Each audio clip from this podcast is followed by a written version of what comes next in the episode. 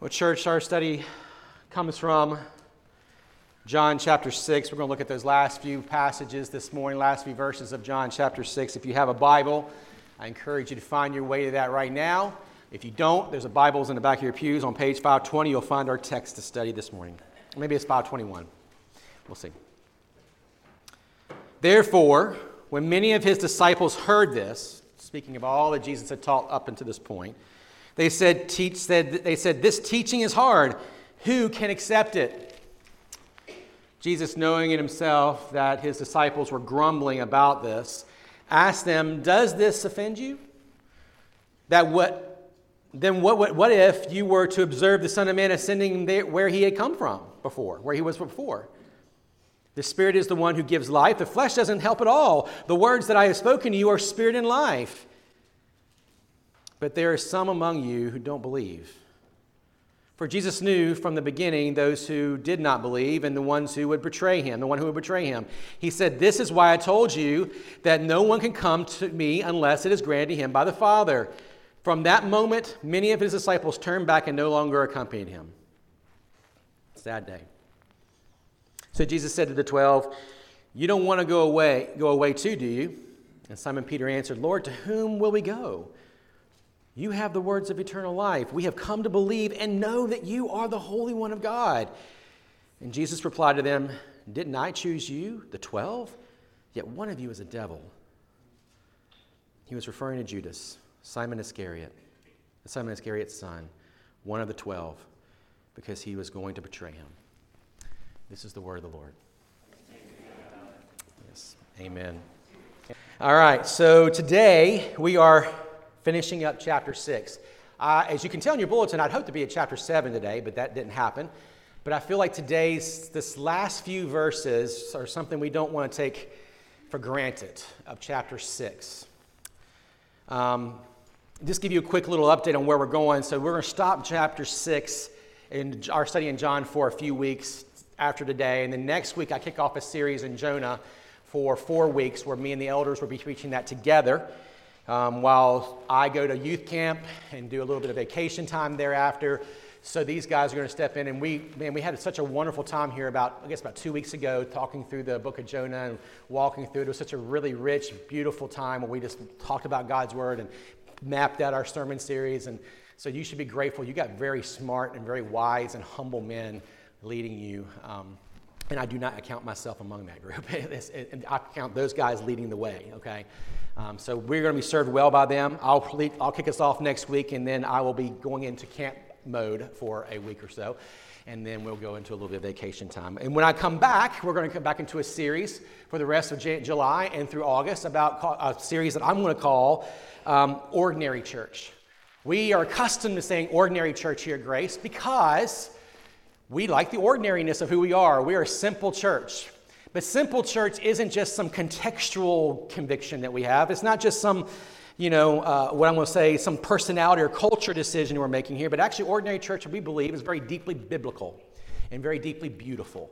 And I want to talk to you and share with you my, our, this a little bit more, especially since we have so many new folks, and just really cast a vision for what it is that we're doing here for the next, because we haven't done that in a while. And so I hope you'll be here for these these wonderful talks by the elders, and then these times of reflection about what it means to be the church. But let's put our eyes on the text that we have for study this morning. How about that? John chapter 6, verses 60 through 61. Now, you'll be reminded if you've been here for the last few weeks that there's a larger storyline that this is set in, and that's when Jesus fed the 5,000, right? And with these very few fishes and loaves. And but we also know that that is just that's kind of the that's kind of this picture, but it actually it means way more than what you and I possibly sometimes even admit to what or even understand about what's happening with that. But the bigger issues that we've been unpacking over the last few weeks in this chapter, and we've been in this chapter for I think five weeks now, um, has been dealing with this idea of what is it that we believe and how do we believe it? Who is this Jesus, and do we actually see the real Jesus? And are we believing in the real Christ and what he's done? Is that, is that the anchor of our faith here this morning? Because if it's not, then we could be way off the mark as a church. And so that's really been the larger idea here. that we've been unpacking over the last few weeks that, that Jesus has been teaching us, teaching them, and then by, by virtue of that, teaching us these implications of what it means to follow him and who he is. And as he's teaching, Jesus is touching on some hard issues, touching on some difficult doctrines. Doctrines like, for instance, the doctrine of incarnation, that God himself comes to us. That would be a very offensive idea to the Jews back then, that God condescends to us and comes to us not that we have to go to him, because we can't. And even more offensive in that doctrine of reincarnation is Jesus is divine and that he himself is equal with the Father and that he is himself fully God. And that would have been even more infuriating for the average Jew in Jesus' day. Then you got this doctrine of, and don't get alarmed by the word, penal substitutionary atonement. That's one that deeply offends people and it would have offended more of our modern sensibilities which would be like, they're like, oh, you mean God sends his son to be a sacrifice? That sounds gruesome. And some people even will say things like it's, a, it's divine child abuse. Um, so that's a very hard doctrine because he talks about us eating his flesh and his blood. I mean, by faith, we receive Christ's atoning work for us. We saw that last week. And then we've seen this doctrine of election. Guys, I'm, I promise you I ain't making this stuff up, all right? I mean, I know it's tough stuff, but the doctrine of election there, and we see this, this fact that it's, it's God who's drawing us unto himself. It's God who assures us based on his work that we're his. End of discussion. Full stop. He's not just some puppet master, but that's what we sometimes do with that doctrine because we want to look at it very superficially. And so the result of all of this chapter, and then what we find here in the concluding verses of chapter 6, is that they say there in verse verse 60, this teaching is hard. And when they say it's not, when they say it's hard, they're not talking about hard in terms of hard to understand. That's not the context they're talking about. It's that it's intolerable. That's how it's hard. I'm offended by this. That the doctrines of Christ and all the things that then support our doctrine of Christ are a very, very intolerable idea to the natural man who we are outside of Christ, who we are in our sinful state, like hearing these kinds of things makes us cringe because it, it takes us out of the equation. It says, you can't fix this on your own, only God can. Essentially, it's what you, when you sum it all up. Amen? And this is really important for us. This is deeply offensive in our world today. It's a deeply offensive to some Christians for that matter. And we need to recognize why is it that Jesus and why do we understand our doctrine of Christ in these hard doctrines? And then, so the result is what? What we find by the end of this, this passage that we read is that verse 44, I'm sorry, verse, I'm sorry, verse 66, many of his disciples turned back and no longer accompanied him. And even further than that, we're alluded to the fact that even those whom Jesus has chose of his 12 will reject him, Judas. So, how are we to deal with this last few verses of John and how we're we to put those into our framework and wrestle with them well? Well, here's my big idea this morning hard doctrines of Christ are necessary. They're necessary in order for us to believe, follow, and obey Him, number one. And number two, to help a true disciple find that there's no other life outside of Christ. Let me say that again. These are the two big ideas this morning that hard doctrines of Christ are necessary for the people of God in order for us to believe, follow, and obey Christ, number one, and two, to help the true disciple find that there's no other life outside of Christ. This is what Peter's declaration is all about. I got nowhere else to go, Jesus. Have you got to that place in your life? I've got nowhere else to go. You have the words of eternal life. So let's just kind of walk through the text for a few moments and, and, and really discuss two big ideas. One is, what does it mean? How do we wrestle with these idea of disciples who are falling away? And two, how will we deal with the, the idea of, of this, of how, why does man fall away, essentially? And three, at the end, the fact that disciples fall away. Two, we're going to talk about the fact that, ask the question, why did these disciples fall away? And then we're going to look at the fruit of why these disciples, like uh, the fruit of true discipleship of those who actually stay. Okay? So let's talk about this this idea that disciples fall away. And I just want to say from the very beginning, when we're talking about disciples falling away, this is nothing new to us. Like, we think in our world today, when we hear about all these like popular deconversions from the gospel, and we hear all these named big names like Joshua Harris deconverting from the gospel, uh, and all these other people, like we think that this is something new, but it's not. This is not a new idea. Um, we use the word deconversion there. In other words, this idea of, Christ, of disciples following away and walking away and even rejecting Jesus. That word deconversion is maybe a modern way of saying those things. Now, let's just talk a little bit about in church history, like how have we seen deconversions play out? There's been three ways deconversions play out among the followers of Christ, or those who formerly follow Christ. There's doctrinal deconversion. And when we talk about doctrinal deconversion, we're talking about those people who basically eventually just reject historic Christian doctrine. They find it inten- untenable they, because it just makes no sense in the world in which we live in. So you've seen this all throughout church history. People like, even way back in church history, like Arianism. Arianism was the idea that, you know, Arian was, Arius was this guy who said, listen, you know, we're all blank slates and it's unfair for God to, to make us be born in a world where we are under sin, so therefore we must have a blank slate and therefore make our own free choices. And the reality is, is Arius was wrong and condemned by the church. He rejected essential Christian doctrine. Uh, one of the Augustine was one of the one of the, one of the chief guys who was who, who countered him. Today we got guys like Rob Bell. You probably have heard that name. Peter Enns, who used to teach at Westminster, who's rejected Scripture. Even popular people like Jen Hatmaker, who seeks to be her own theologian and rewrite Scripture because she doesn't like the harder parts of Scripture. We had cultural deconversion. Cultural deconversion is those are those people who just like they can't they can't bear the cost of the cultural expenses of our faith. In other words, hey, this is going to cost us too much politically. It's going to cost us too much eh, for my, my station in society. That, you know what I'm saying? We, we got those all over the place today. Now, you can see a lot of overlap between all the ones I'm talking about here this morning. And so, again, you might use Joshua Harris as one of those people. He can't fathom that to reject a certain sexual ethics of the world because you're a believer, that that himself is too high a cost for him culturally. You got social deconversion, similar to cultural deconversion, but we're talking about the more relational aspects. So you got popular, famous believers who reject Christianity because they have a family member who maybe embraces a certain lifestyle, whatever that lifestyle may be, and therefore, because they don't want to risk the relationship, they reject or change some aspect of their Christian faith. So we have these three kinds of deconversions that have been hitting the church for, for centuries. This is, this is nothing Nothing new. But one of the things I want to dive in a little deeper on is this idea of like, okay, so we got people who walk away. Maybe they're just people who've been in the church, but they've never really truly been converted. But Jesus seems to indicate here there are those that he's actually chosen who walk away, i.e., Judas.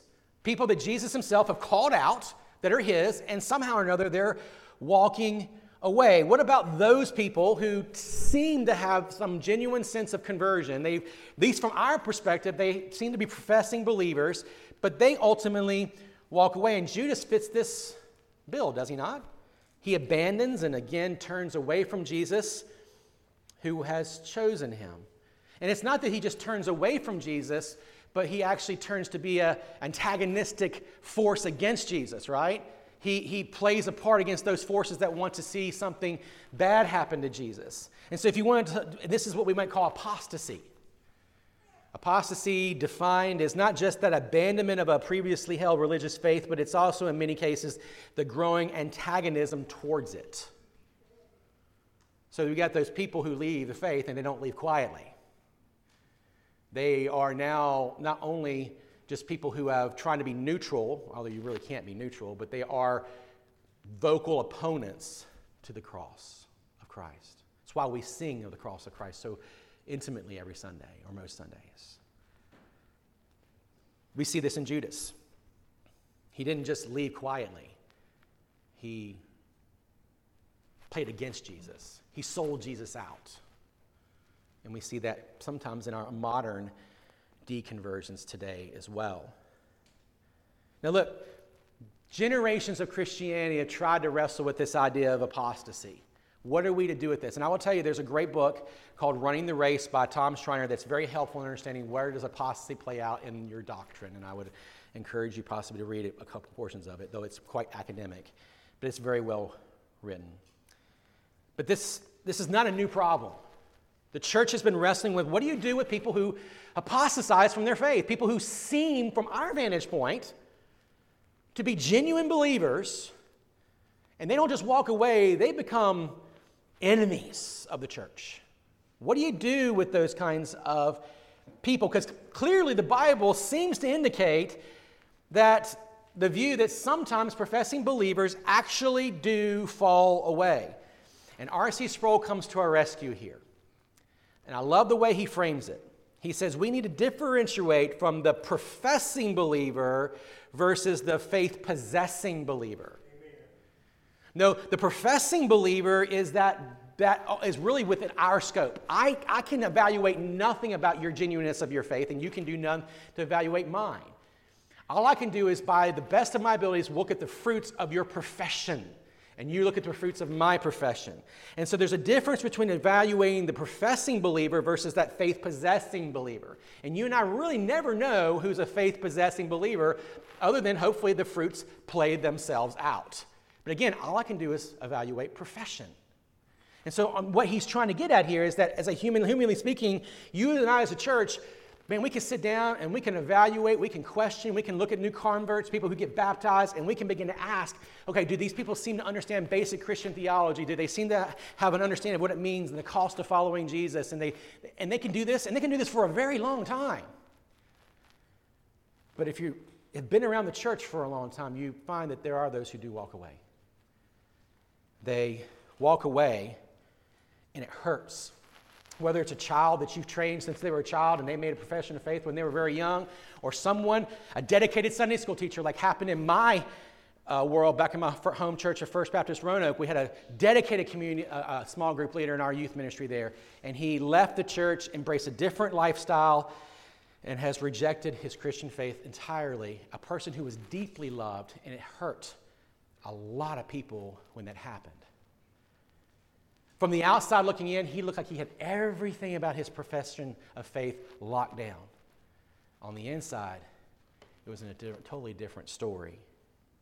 So we need to be okay with the fact that this, the ideas of apostasy are they're hard to mine through, they're hard for us to wrestle with, and it's okay. But what's most important for us is that it's okay for us to grieve them as well. That when you have people who who you've shared a pew with, that you've shared a fellowship meal with, perhaps you've been in a small group with, and they've just, for one reason or the other, the next week they don't show up anymore. And not only do they show up anymore, but you hop on Facebook and you realize, oh, they're not just not showing up, but look what they're writing. Look what they're sharing about what's going on in their soul.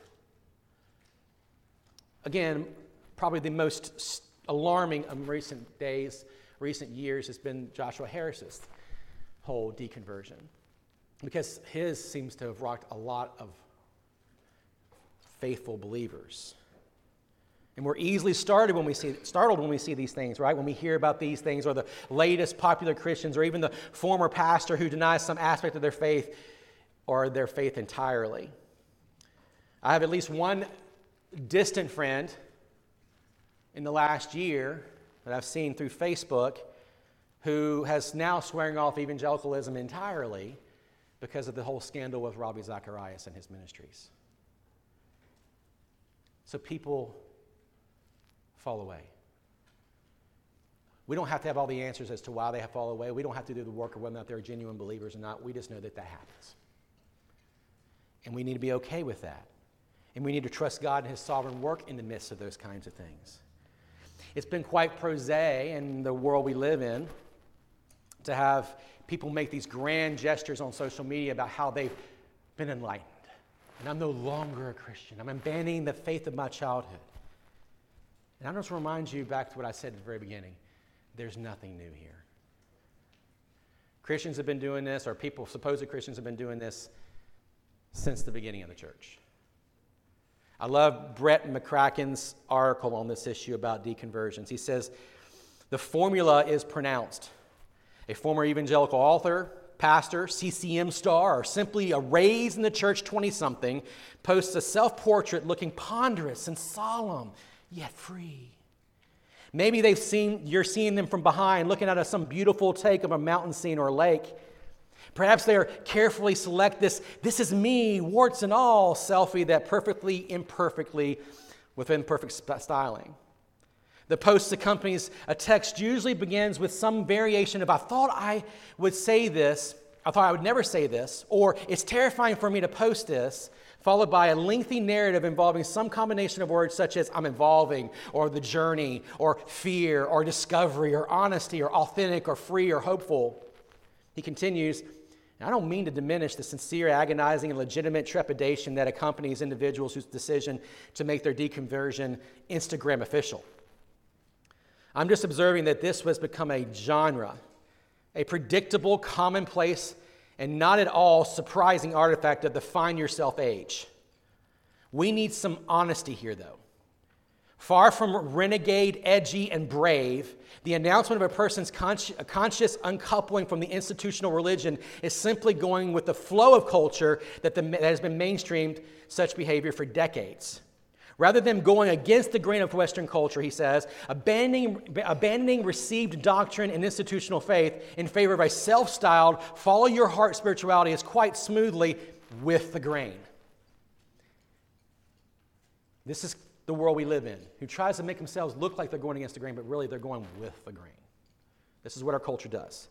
He finishes up to the degree one's spiritual autonomy, one's unshackling from Christianity's constraints, or old fashioned ideas about sin and morality is simply to nod along with Oprah and her vast tribe of suburban moms. To disown a God of limitations, boundaries, and wrath in favor of a God who only wants to fund your best life dreams and promote John Lennon's style of love and good vibes is it to join the ranks of frat boys obsessed with Joe Rogan Name it, claim it, prosperity preachers, and the vast majority of best selling authors in religion, spirituality, and faith for the past 20 years. Nothing new to see here, friends. Nothing new to see here. It might look prettier, but there's nothing new to see here. Don't be duped. Don't be duped by the well styled deconversion story. Don't be more fearful of that because somehow or another you think it means more to the church's foundations in the world because it does not mean that. The church has had these problems for, for as long as the church has been the church. What we need to look at is then why? Why do these people leave? And Jesus makes it clear here in this text, verses 60 through 65. He says, Jesus knowing in himself, verse 61, that, this, that his disciples were grumbling, he asked them, Does this offend you? Then what if you were to observe the Son of Man ascending to where he was before? The Spirit is the one who gives life. The flesh doesn't help at all. The words that I have spoken to you are spirit and are life. But there are some of you who don't believe. For Jesus knew from the beginning those who didn't, did not believe and the one who would betray him. And he said, This is why I told you that no one can come to me unless it is granted to him by the Father. Three couple things that we see here. One is don't be duped. The gospel is offensive. Now, now, now, lest you feel like it's your responsibility to make the gospel offensive, let me make sure that you know that that's not your job. The gospel does it all by itself. So don't go out there being a jerk. All right? That's just a little pastor like freebie. But the fact is, the gospel and all the related doctrines are an offensive reality to mankind that's found in, in, in, its natural condition. Why are we shocked by this? Why are we? That God condescends to us? That undoes our pride, does it not? That, that, that God offers his son as a substitutionary sacrifice for us? Again, our pride is further undone. It should be. The fact that, that God draws us sweetly into his salvation with grace and compassion, the final death knell of our pride. What do you think the gospel's about? It's about confronting you and it's about confronting me in our, in our, in our blindness, shaking us out of our lethargy, showing us that we can do nothing to affect our eternal state without God's intervention. Amen. The gospel is offensive. Why are we shocked by this? Why are we worried when the, when, when the best and the brightest of the Christian evangelical complex falls away? Did it change the gospel? Not one iota. It is offensive. And, and Jesus seems to indicate very clearly only the spirit born can tolerate the goodness of hard doctrine. The reason this is offense to you, you're saying, is because you're not spirit born. You're leaning on their flesh. You're leaning on your own abilities to figure this whole thing out. The flesh born cannot taste the goodness of the gospel. Now, again, caveat be careful that you don't assume that someone who might hold different doctrinal views on certain matters here and there, that that somehow or another means that they're not a genuine believer or they're not wrestling with hard things. That's not what we're talking about. We're talking about the hardness of doctrine that makes the gospel offensive. And, church, that's one of the things that we're passionate about here. We have no desire to make the gospel offensive, but to reveal the offense of the gospel as revealed in Scripture. So that it'll shock people out of their blindness and they might be saved. This is what it means. Only the Spirit can lead us to deny ourselves in our personal kingdom projects. Only the Spirit helps us stop pretending that we are something when we are not, that we are not the sum total of our expressive individualistic pursuits. Only the Spirit confronts everything that feeds our dangerous pride. The Spirit comes in and does a work that you and I cannot do on our own. So that's why deconversion happens. That's why people fall away. Rest assured, that is why we see what we see. It's just easier to find now because of our social media age. Now, if mankind ultimately deconverts because they find the gospel offensive, well, then what fruit should we be looking for in people who are genuinely converted, at least to the best of our ability? Well, I think that's what Jesus gets at here in verse 60, what, 66. I'm sorry, 67. And Jesus said to his 12, those original disciples, so you don't want to go away too? And what's Jesus, what's Peter's response? First time we've heard from Peter in a while in this gospel. Um, Lord, to whom will we go? Lord, you have the words of eternal life. Lord, you, we've come to believe in, know that you are the Holy One of God. What's he getting at? Well, two things. Dependency is a fruit of the gospel, and conviction. First, dependency. To whom will we go? You have all of it. You have all the words that we have found, and we, we can't go anywhere else. Peter's response to Jesus is a spirit born dependency. Is that growing in you this morning? A, a kind of dependency that will save you when you're in your worst moment. Because here's what I love about this Peter says these words, because you know how Peter is. Peter's like always the bold one, right? But these words will save Peter one day. Because Peter says, I'm not going to abandon you. But he does. And he does it with magnificent wonder. I mean, he does it like art, I mean, artfully, he does it. It's amazing. And he's hiding in his shame after Jesus resurrects, comes back from the dead, and Jesus is the one who goes to him and says, Go find Peter, bring him here. And it's Jesus who goes to Peter because Peter's off in the corner acting like awful sheepishly. Like, I don't know if Jesus really wants me here right now or not, because he, I mean, you don't know what I just, what I've, what I've just done. But it's, but it's that Peter who has this confession one day that the Lord will sweetly remind him Jesus, I mean, Peter, are you dependent upon me? Amen. Do you love me, Peter? Amen. That's the basis of God's relationship with us. Do we depend on him? Are we leaning on him? Not that you get it all right, not that you don't mess up, and not that you don't make lots and lots and lots and lots of mistakes all the way to heaven. but you, that you just have this growing dependency upon Him. And then there's conviction, because He matches this dependency with conviction. We have come to believe and what? Know. Very hard word there. Very definitive word. Know that you are the Holy One of God. Our profession, friends, and our confessions matter.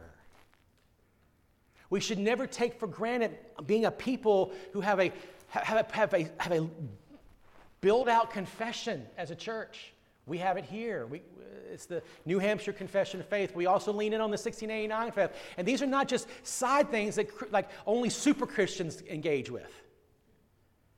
No, they're, they're, they're guardrails. They're guardrails that serve us.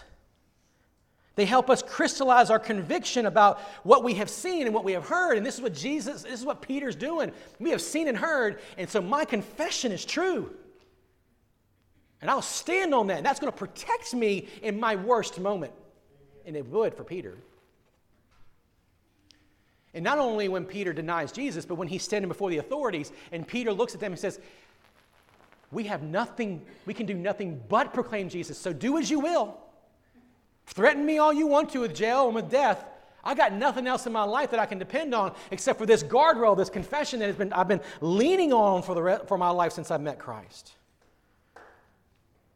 I see the Spirit works through these areas within the body of Christ. And so let me just say a caveat there be a people of the Word.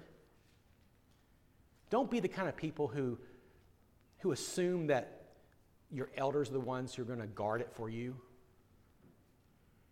Go pick up the little doctrinal guide out here and study through it, read through it. Be a people of your confession. Now, our confession may differ from the Presbyterians and other groups out there. That's okay. We might quibble on some side issues, some secondary and third level issues, but that confession, the substance of it is true. So be a people of your confession. Baptist Faith and Message is another place to start, since we're Southern Baptists. So the warning, though, before we move on from this, the fruit of this, this again, the fruit is what? Dependency and conviction. Our confessions and I believe when he, we talk about confessions here, we're talking about both our verbal confessions and those written confessions, are to be made of good use in the church. And you can, I can assure you that when the body of Christ, the, uh, the, the, the, people who sit in the pews most Sundays, do not take this, but take it for granted, you can find your church that will slip really, really fast and we'll accommodate to the culture. And we're going to do our best, level best, not to do that. They hem us in. So let me just kind of get some concluding thoughts before we finish up this morning. When we're thinking about this context of believers, seemingly true believers, from the best of our knowledge and best of our own experience, who fall away from, from the faith, and, and not only fall away from the faith, but become somewhat antagonistic against the faith, um, here's some thoughts about, for you, how to avoid falling away. Because that's my concern. That the people that are in here, are in here 20 years from now. The people in here that are my age, that we're, we're dying together with this faith in decades from now. Embrace the goodness of hard doctrine, number one. Don't be that person who says doctrine's divisive. That's just not true.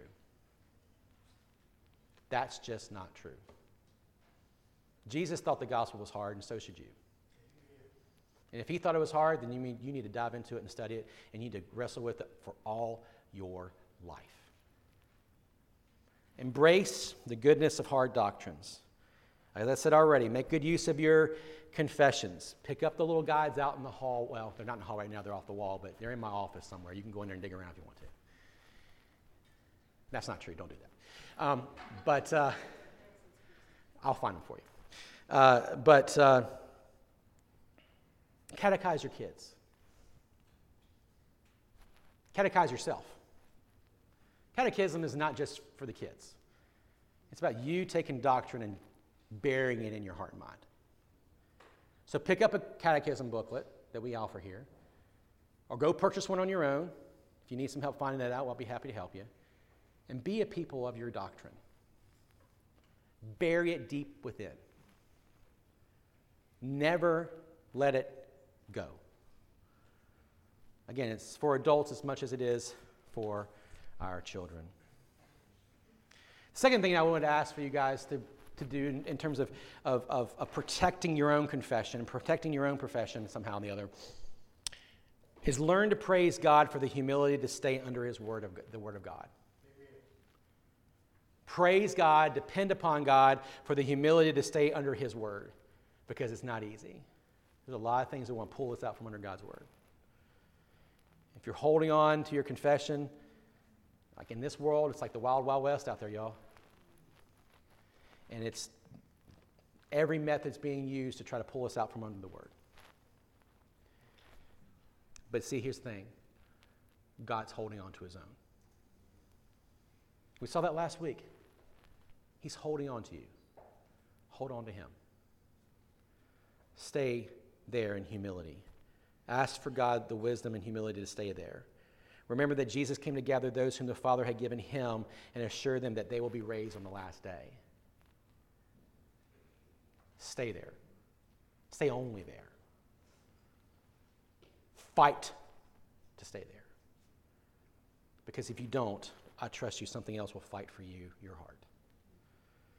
Recognize that your belief, your ongoing belief, needs help.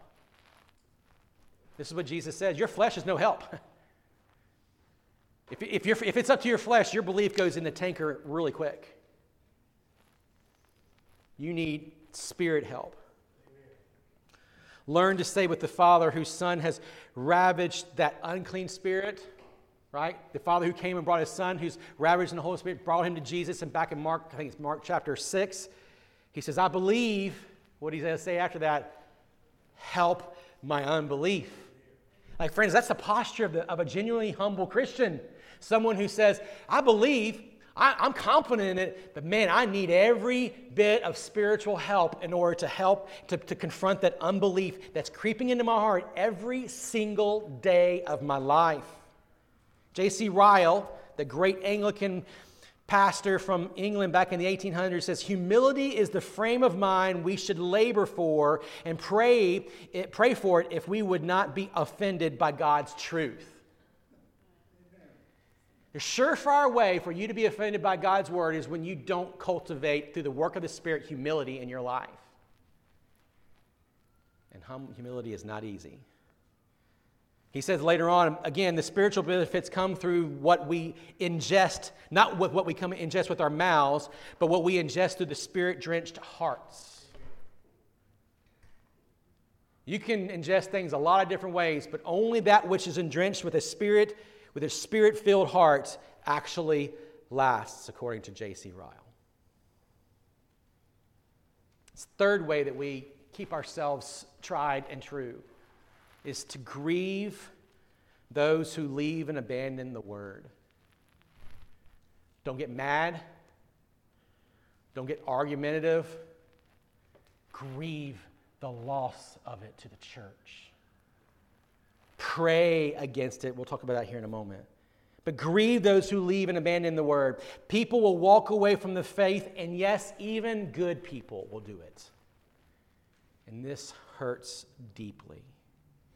Seeing someone leave their faith, again, a child trained since they were a child, very young child, or a parent who has lost, who was, who was at one point a stalwart in their faith, who has now very little interest in their faith. Like these things hurt. You can grieve it, but acknowledge that it hurts. And it's okay for you to hurt. Grieve that. Because when you grieve it, there's something God does deep in our hearts through the work of the Spirit that heals us. And it draws us even deeper into our convictions and our comfort and our confidence in who Christ is. Fourth thing, before we go to the table, pray for those who leave. Be patient with those who leave the faith or maybe presently keeping their distance. See, apostasy works for the purposes of God. See, we can, we, can, we, can, we can gander at all kinds of reasons why people apostatize from the faith, but here's the one thing that we need to remember here. Jesus looks at his disciples at the end. He says, You're, you're the 12 I chose, right? yet one of you is a devil. In other words, God's sovereignly at work even in the devil. Job seems to indicate this. That, the, that Satan has to go to God to persecute Job. God's in charge. God's sovereignly in charge, even in these most difficult and desperate and grievous moments when people leave the faith. If Jesus chose Judas, yet Judas rejected and even turned hostile to the former master, then God has a reason for it, and He does the same thing in our lives. And it may not show itself immediately, but God, through His own time, will show that it's for our own good, that it's possibly for their own good, or it'll be good for someone we don't know yet. Trust the Lord in it. Pray for it. Pray against it. Be patient in it. Again, there's a number of reasons why people fall away. Be wise how you approach it. Be patient to show compassion. Be in prayer and demonstrate your dependency and conviction in the Lord, like Peter talks about that he will one day raise us from the dead. As we come to the table this morning, let me just urge you you're doing so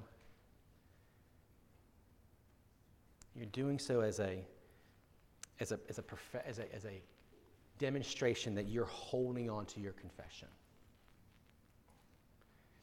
because it's not a table that you designed it's Jesus' table who invited you. So by coming to the table, you are saying, I'm holding my confession sure. I might be a little shaky this morning. I might be a little off, but I'm going to hold on to my confession this morning because Jesus is holding on to me. Let's pray. Father, help us now as we finish up our time together. Thank you for your word that just constantly ministers to us and works in our hearts and shows us the goodness of Christ and his love and his word in our life. And God, may you be glorified in your people as we continue to hold on to our faith and hopefully help others hold on to theirs.